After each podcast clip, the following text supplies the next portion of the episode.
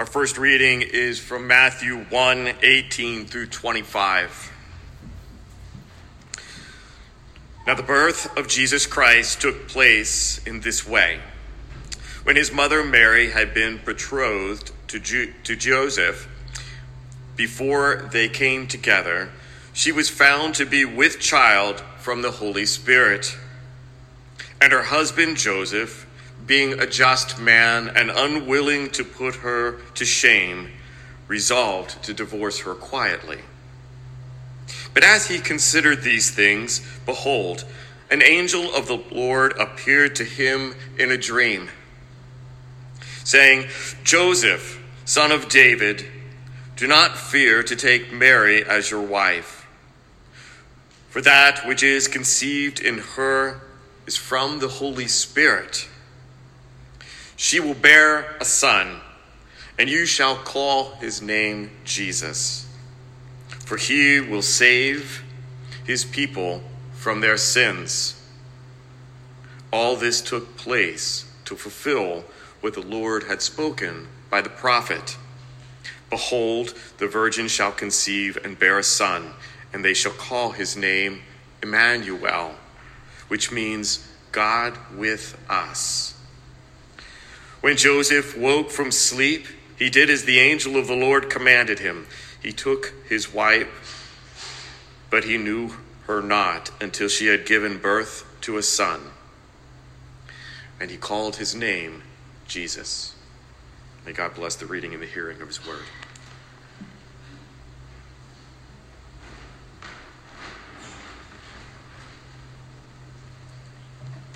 Thank you. The account in Luke, chapter 1, verses 26 through 38 goes like this Now, in the sixth month, the angel Gabriel was sent by God to a city of Galilee named Nazareth, to a virgin betrothed to a man whose name was Joseph, of the house of David. The virgin's name was Mary. And having come in, the angel said to her, Rejoice, highly favored one, the Lord is with you. Blessed are you among women. But when she saw him, she was troubled at his saying, and considered what manner of greeting this was. Then the angel said to her, Do not be afraid, Mary, for you have found favor with God. And behold, you will conceive in your womb and bring forth a son, and shall call his name Jesus. He will be great and will be called the Son of the Highest. And the Lord God will give him the throne of his father David. And he will reign over the house of Jacob forever, and of his kingdom there will be no end. Then Mary said to the angel, How can this be, since I do not know a man? And the angel answered and said to her, the Holy Spirit will come upon you, and the power of the highest will overshadow you. Therefore, also, the holy, that Holy One who is to be born will be called the Son of God. Now, indeed, Elizabeth, your relative, has also conceived a son in her old age. And this is now the sixth month for her, who was called barren. For with God nothing will be impossible. Then Mary said, Behold, the maidservant of the Lord. Let it be to me according to your word. And the angel departed from her. Blessed be the reading of the scriptures.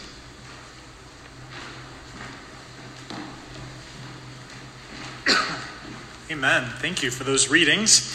I want to do a little um, word association game, I guess is what we can call it. I want you to, to tell me the antonym to what I'm about to say, to each word. Antonym means opposite, if you haven't been to English class lately. It's been a while for me too. Up. Good. See, we got this. Hot. Fire. Oh, good. I was thinking water, but ice works. Anxiety. All right. So, where we're going today in our sermon is anxiety. We started a series last week on peace, and um, those two readings you just heard um, were a similar story, but from two angles. Obviously, the one that Mike read was from the angle of Joseph, and the one that Mary read was from Mary, the mother of Jesus' angle, from Matthew and from Luke. Um, but as, as I was re- recounting the, the story of the birth of Jesus, you know, weeks ago in preparation for this series, and we look at different people each week uh, to enter into how they found the peace of God. I looked at the at those particular readings of Joseph and Mary when they first found out the news that they were going to have a child. Both of them, in their own way, I think, experienced deep anxiety right away. Now, this is, this is not a earth shattering comment. If any of you have had children, the minute that you hear that you're pregnant, I mean, you, you have a number of first emotions, I'm sure, but it doesn't take too long to get some anxious thoughts into your mind as well of all that is about to happen and all that's about to change in your life, all the responsibility that's now about to lay on your shoulders. And I just want to say that's not quite the anxiety that I see in Joseph and Mary. I'm sure they got to that point later, but that's not the part that's recorded in those two stories we just heard. The parts that I really was focused on was uh, the shock of how. Because both stories were very clear to say that they had not slept with one another. They were, they were betrothed, they were, they were to be married, they were legally you know, they were bound together and betrothed, is what the Bible says. But they, they were not expecting to have a baby. This was not something that was possible with them. And so, just to go through, just briefly here, their story as kind of how I see anxiety as part of their life. Um, in the Matthew story, for instance, which tells the story from Joseph's perspective, it notes very clearly in verse 19 that Joseph was a just man, meaning that he he lived his life rightly, according to the law and well.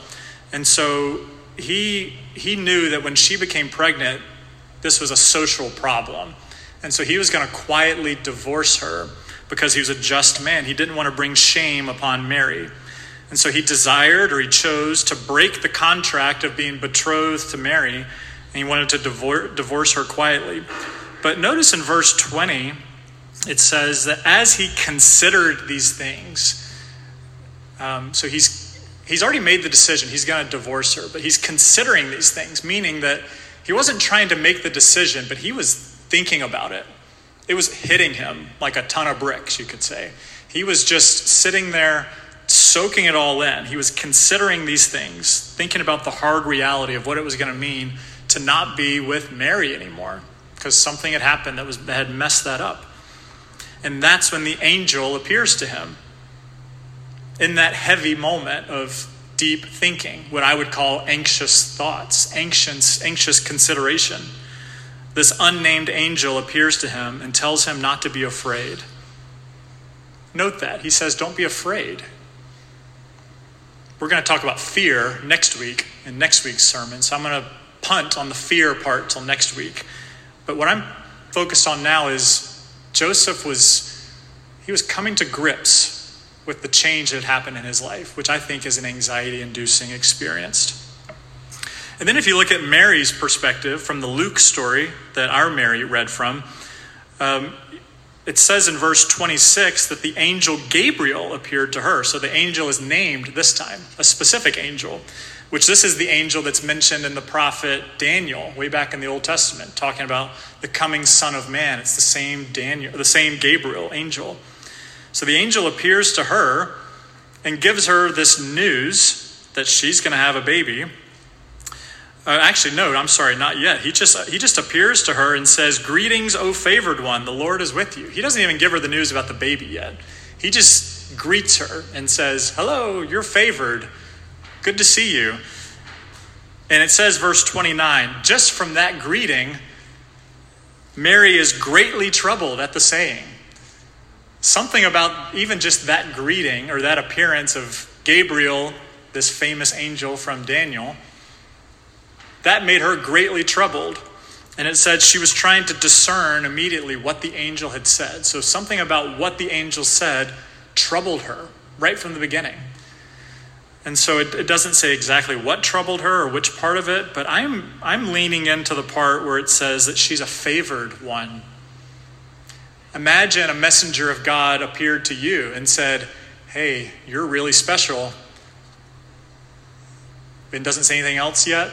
I would kind of be troubled by that saying too. What do you mean I'm favored or special? What are you going to say next? She was confused and she was bothered by this. She was uncertain. She was, I think, anxious in that moment. And then the angel tells her not to be afraid. Again, same thing that the angel told to Joseph. Mary still has some follow up questions that she needs answered. Um, but the, then the angel responds that, and says, You know, this, this birth is not your fault. You didn't do anything wrong. This is from the Holy Spirit. That's why you're favored. This is a gift from God. And then she accepts it and says, I am a servant of the Lord. So both Joseph and Mary both arrive at a place of obedience at the end of this short process for both of them. But they went through an anxiety inducing moment, both of them. And the reason that I'm bringing that up from their little perspectives here is the story takes off pretty quick after that. And we get into the birth of Jesus and the shepherds and the wise men, and the whole narrative takes off. But let's not jump over the fact that in the birth story of Jesus himself, two human beings' lives were turned upside down. They were put into mental anguish for a short time or perhaps a long time as well. I'm sure there were other anxious moments that came about. But anxiety was right at the heart of the coming of the birth of Jesus himself. And so, as we turn to you and me in the year 2023 and sitting in this room, I'm sure, I'm positive that you have gone through anxious moments too. You may be in them right now. You may be anxious about how long this preacher is going to go on this morning because you got things to do. I don't know what's causing you anxiety today, or what has caused you anxiety in the past or what will in the future, but anxiety is something we all go through. And so, our first point is just to understand a little bit of anxiety. Then we're going to look a little bit about what Jesus talks about, because he brings it up quite a bit in his teachings. And then we'll finish this morning um, by looking at Philippians 4 and just a couple of practical things from Philippians 4. So, first, let's just understand anxiety a little bit. Um, first, where does anxiety come from? And we can use the story of Joseph and Mary to help us, and your own story. Let your own story come into this, this first point as well.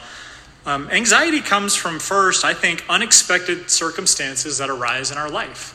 So, again, Mary and Joseph, very unexpected circumstance arises. And so, anxiety can come when things happen to you that you didn't foresee happening.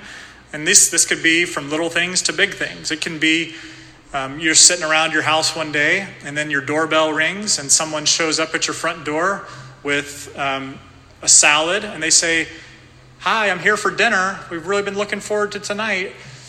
And then you look at them and you say, Oh, oh no. I forgot that I invited this person over for dinner, and I have nothing prepared. And here they are at my front door. That's an anxiety inducing moment. Or it could be that you, know, you have a lot you have a lot going on at work and then you start getting sick and you're like i don't have the energy to get all my work done that i need to get done but, and i don't want to have this sickness right now. I can't have this. And it creates anxiety in you. Or you're on your way to an appointment and you're driving in your car and you're already a little bit late and you turn onto the road and you see orange cones and it's blocked because they're doing road construction on the road you need to go to, and you know you're going to be sitting there, and you're already late, and you got to get to your appointment, and now anxiety is part of your life. Unexpected circumstances that arise, these surprises that happen in life. You know, we we talk about as a church here how we're a church of curiosity, community, and surprise, and that last one is kind of different, and we focus on you know the, the huge positive of surprise that the gospel gives us the hope of Jesus. But we also acknowledge that some, not all surprises are good surprises, and some surprises can really create anxiety in our life. And so that's why the, the good surprises are the ones that, that give us hope and joy, but the bad surprises are the ones that push us into anxious moments. And Joseph certainly went through that in his story as well. Another thing that causes anxiety is just, um, you know, when, when you're uncertain about something that makes you then overwhelmed. So, anxiety can come when things are confusing or not understood or complex. And then that makes you feel uncertain in your mind, and then you begin to feel overwhelmed about what you don't understand. So, when you use the phrase, I just don't understand what's happening right now, it has a way of paralyzing us. We can't move because things are just overwhelming. So, I'm sorry, I'm like I'm, I'm encouraging you to enter into ang- my anxiety with me as we're going through these examples. You, you may feel anxious just by me talking about anxiety, but let me give you a really anxious example. Flashback to sixth grade math class.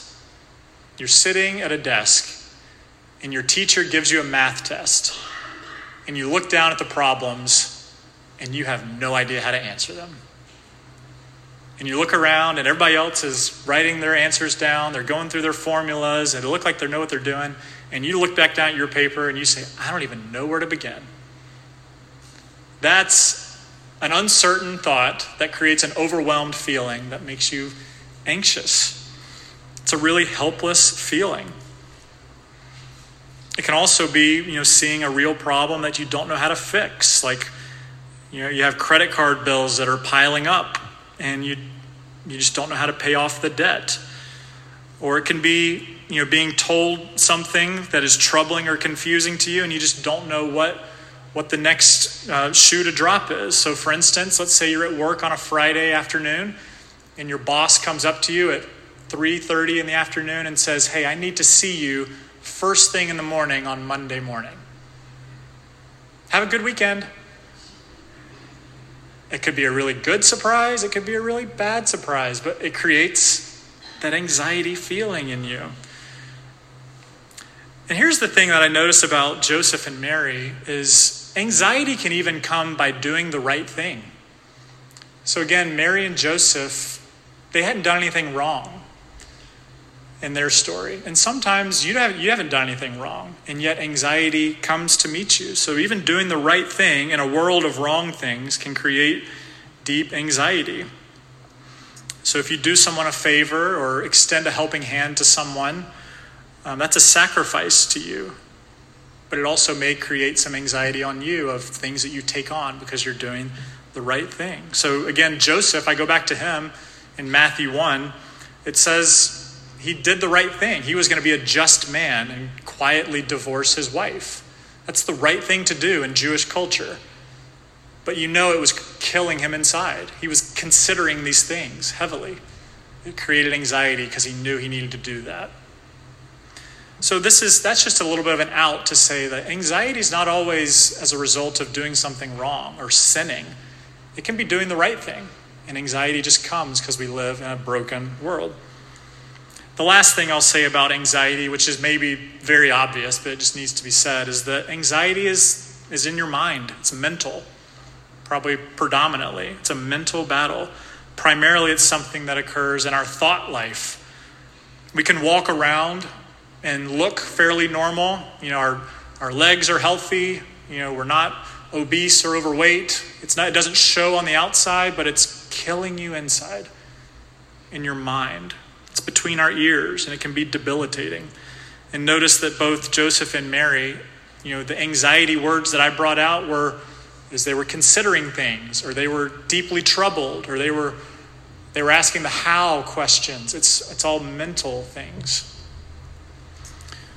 And so these kinds of things are so commonplace in our world today. So let's just level the playing field right now and just acknowledge that probably if we knew the full story of what each person around us is going through, anxiety is probably there. I found just a couple of statistics that says at least at least 19% of the US population would have what's called an anxiety disorder, which is like a clinical disorder of anxiety. That's like the official 19%, one in every 5, which means that your everyday person who doesn't have a disorder probably experiences anxiety on a regular basis, but hasn't been clinically diagnosed. Um, And so, again, you can find statistics pretty easily about the reality of anxiety. So, let's move on then to, to how to understand anxiety from the perspective of the Bible and from Jesus. Um, let me, I'm going to read two, two short teachings by Jesus himself about what he says about anxiousness or anxiety. You've probably heard these, but let, let these be a balm for your soul now, medicine for your heart even now. Jesus says this in Matthew 6, 25 to 34, on, while he's teaching the Sermon on the Mount, his most famous, most public sermon. I tell you, do not be anxious about your life. Easier said than done, Jesus, right? Let's see what he has to say after this. Do not be anxious about your life, what you will eat or what you will drink, nor about your body or what you will put on. Is not life more than food, and the body more than clothing? Look at the birds of the air. They neither sow nor reap nor gather into barns, and yet their heavenly Father feeds them. Are you not of more value than they? Which of you, by being anxious, can add a single hour to his span of life? And why are you anxious about clothing? Consider the lilies of the field, how they grow. They neither toil nor spin. Yet I tell you, even Solomon in all his glory was not arrayed like one of these. But if God so clothes the grass of the field, which is a, t- today is alive and tomorrow is thrown into the oven, will he not much more clothe you, O little faith? Therefore, do not be anxious, saying, What shall we eat, or what shall we drink, or what shall we wear? For the nations seek after these things, and your heavenly Father knows that you all need them. But seek first the kingdom of God and his righteousness, and all these things will be added to you. Therefore, do not be anxious about tomorrow, for tomorrow will be anxious for itself. Sufficient for the day is its own trouble. The, the second story is um, from Luke chapter 10, verse 38 to 42. This is a story where um, Jesus is, in, is hanging out with two women named Mary and Martha, who are the sisters of one of his best friends, Lazarus. And this is what it says it says, As they went on their way, Jesus entered a village, and a woman named Martha welcomed him into her house. And she had a sister called Mary who sat at the Lord's feet and listened to his teaching. But Martha was very distracted with much serving. And she went up to him and said, Lord, do you not care that my sister has left me to serve alone? Tell her to help me. She's anxious. But the Lord answered her, Martha, Martha. You are anxious and troubled about many things, but one thing is necessary. Mary has chosen the good portion, which will not be taken away from her. I use those two examples of those stories because they get to the heart of what Jesus sees about anxiety. And it's you know, when the New Testament uses the word anxiety, it's a particular Greek word that means to be apprehensive or to be unduly concerned. It's like it's okay to be concerned about something, but don't be so concerned that it overtakes your life. So the examples of clothing or what you're going to eat or what you're going to drink or, you know, should I serve or should I sit with Jesus? Like, it's okay to be concerned about these things, but don't be so concerned about them that they overtake your life.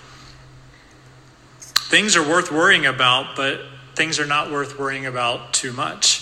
So Jesus says that anxiety comes from having uh, priorities in your life that are over worried. So again, it's good to know what you're going to wear. It's good to like figure out something to eat. Those are good priorities in life, but don't be over worried about them. But he also says you can have over prioritized worry, meaning that he says, is not life more than these things? So you can worry too much about certain things. It's not that it's bad to think about important things, but sometimes we simply overinflate the simple things in life. And so he points to Martha and he says, Martha, you're very anxious about many things. So in both stories, Jesus instead focuses on one thing. And if you're an anxious person or if you're dealing with an anxiety problem about a certain issue, this is a great example. Focus on one thing. Set your mind on the most important thing. This is what Jesus does in both examples. In Matthew 6, Jesus says, Seek first the kingdom of God and his righteousness. And then all this other stuff will take care of itself. And then in the story with Mary and Martha, he says, One thing is necessary, Martha. Find that the Lord is your portion. And so, for the last point, let's talk about how do we come out of anxiety then, biblically. Leaning into that one priority that Jesus points us to, seeking first the kingdom of God, having God be your, your portion, the one priority in your life, you know, being with Him. Let's come to Philippians 4, which is printed in your bulletin. This, this, um, this passage is almost so direct and so clear that it's unhelpful. So I almost hesitate even to use it, but I do think it's helpful because it just gets us to a point. But don't hear this as a trite saying of just like, hey, do this, and then you'll never have anxiety again. That's not realistic, but this is helpful, what Philippians 4 will tell us. What this is going to introduce us to is that the truest antidote to anxiety is what our sermon series this Advent is all about the peace of God. The peace of God is the one antidote to any anxiety you go through in life. So let's see what Philippians 4 tells us about the peace of God.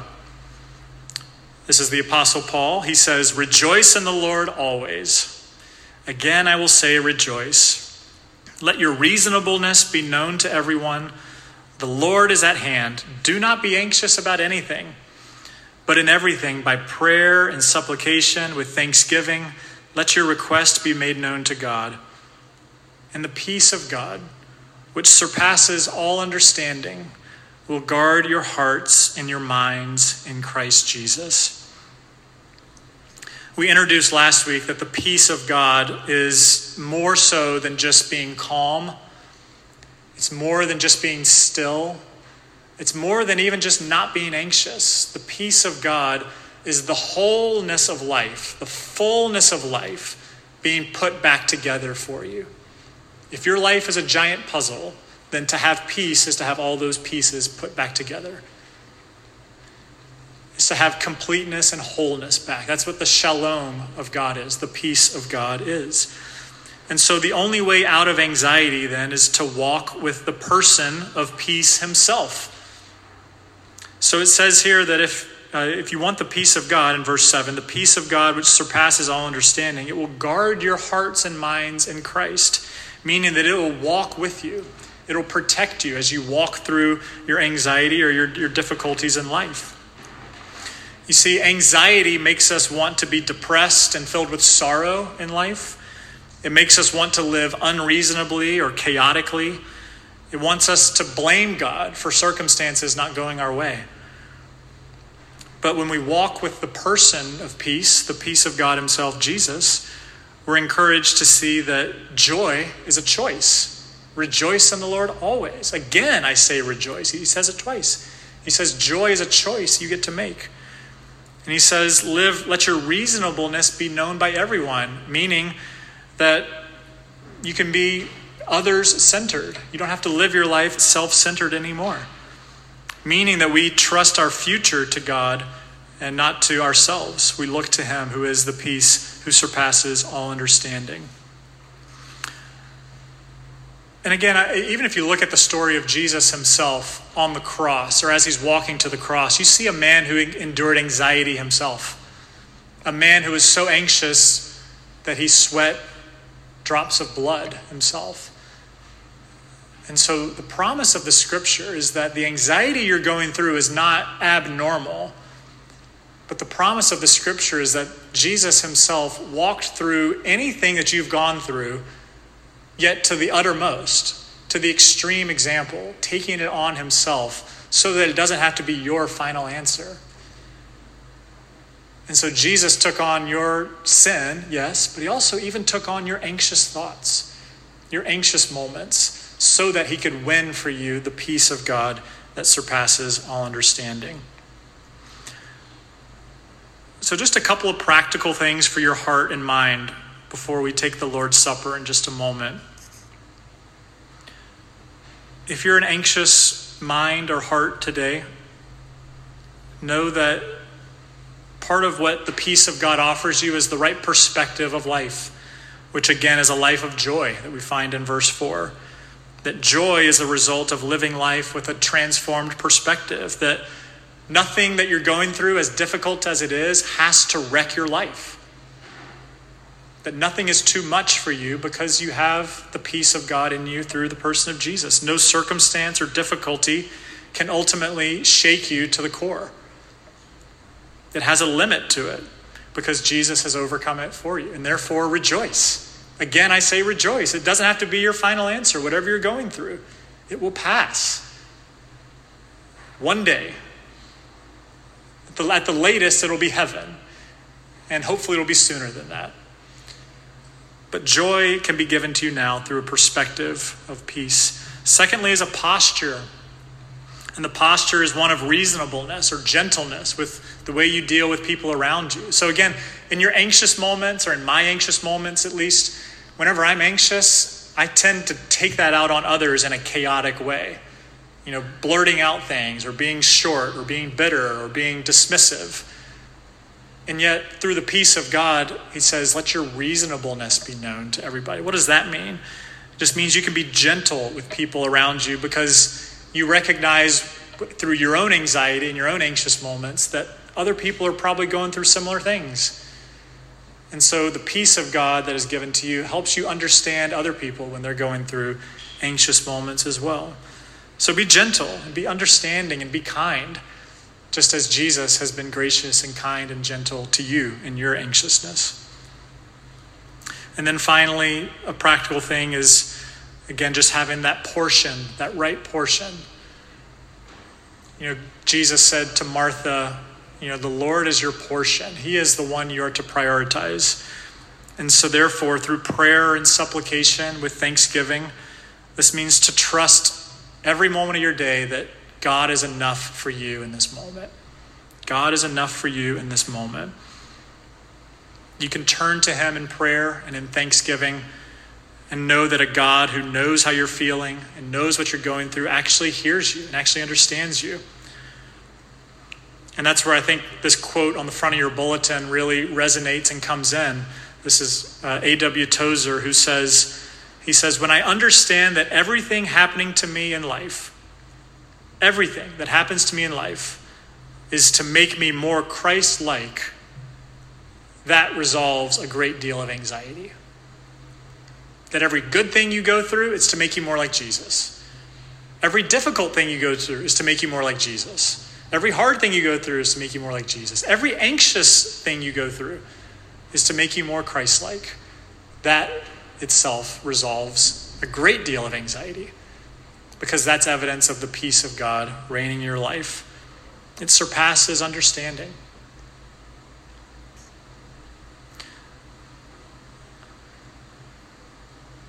In the movie Frozen,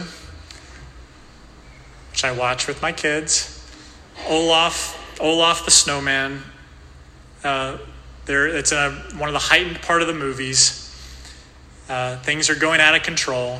He's getting anxious, this little snowman. And so he starts playing a little game with the children of the village. And he says, We call this controlling what you can when things feel out of control. You know, and when we come to the scriptures, we see things that we can control that when we're feeling our most anxious, we can actually control. And part of it is choosing joy, choosing gentleness, reasonableness, choosing prayer, choosing a, a heart of gratitude. And, and those are things that I've, I've gone through whenever I've been in anxious moments. It's like, okay, these are the last things I want to choose to do, but they are the antidotes to anxiety. It's what the peace of God gives you, is the ability to step in and to find joy even in the midst of anxiety itself, to be reasonable and to be a person of prayer.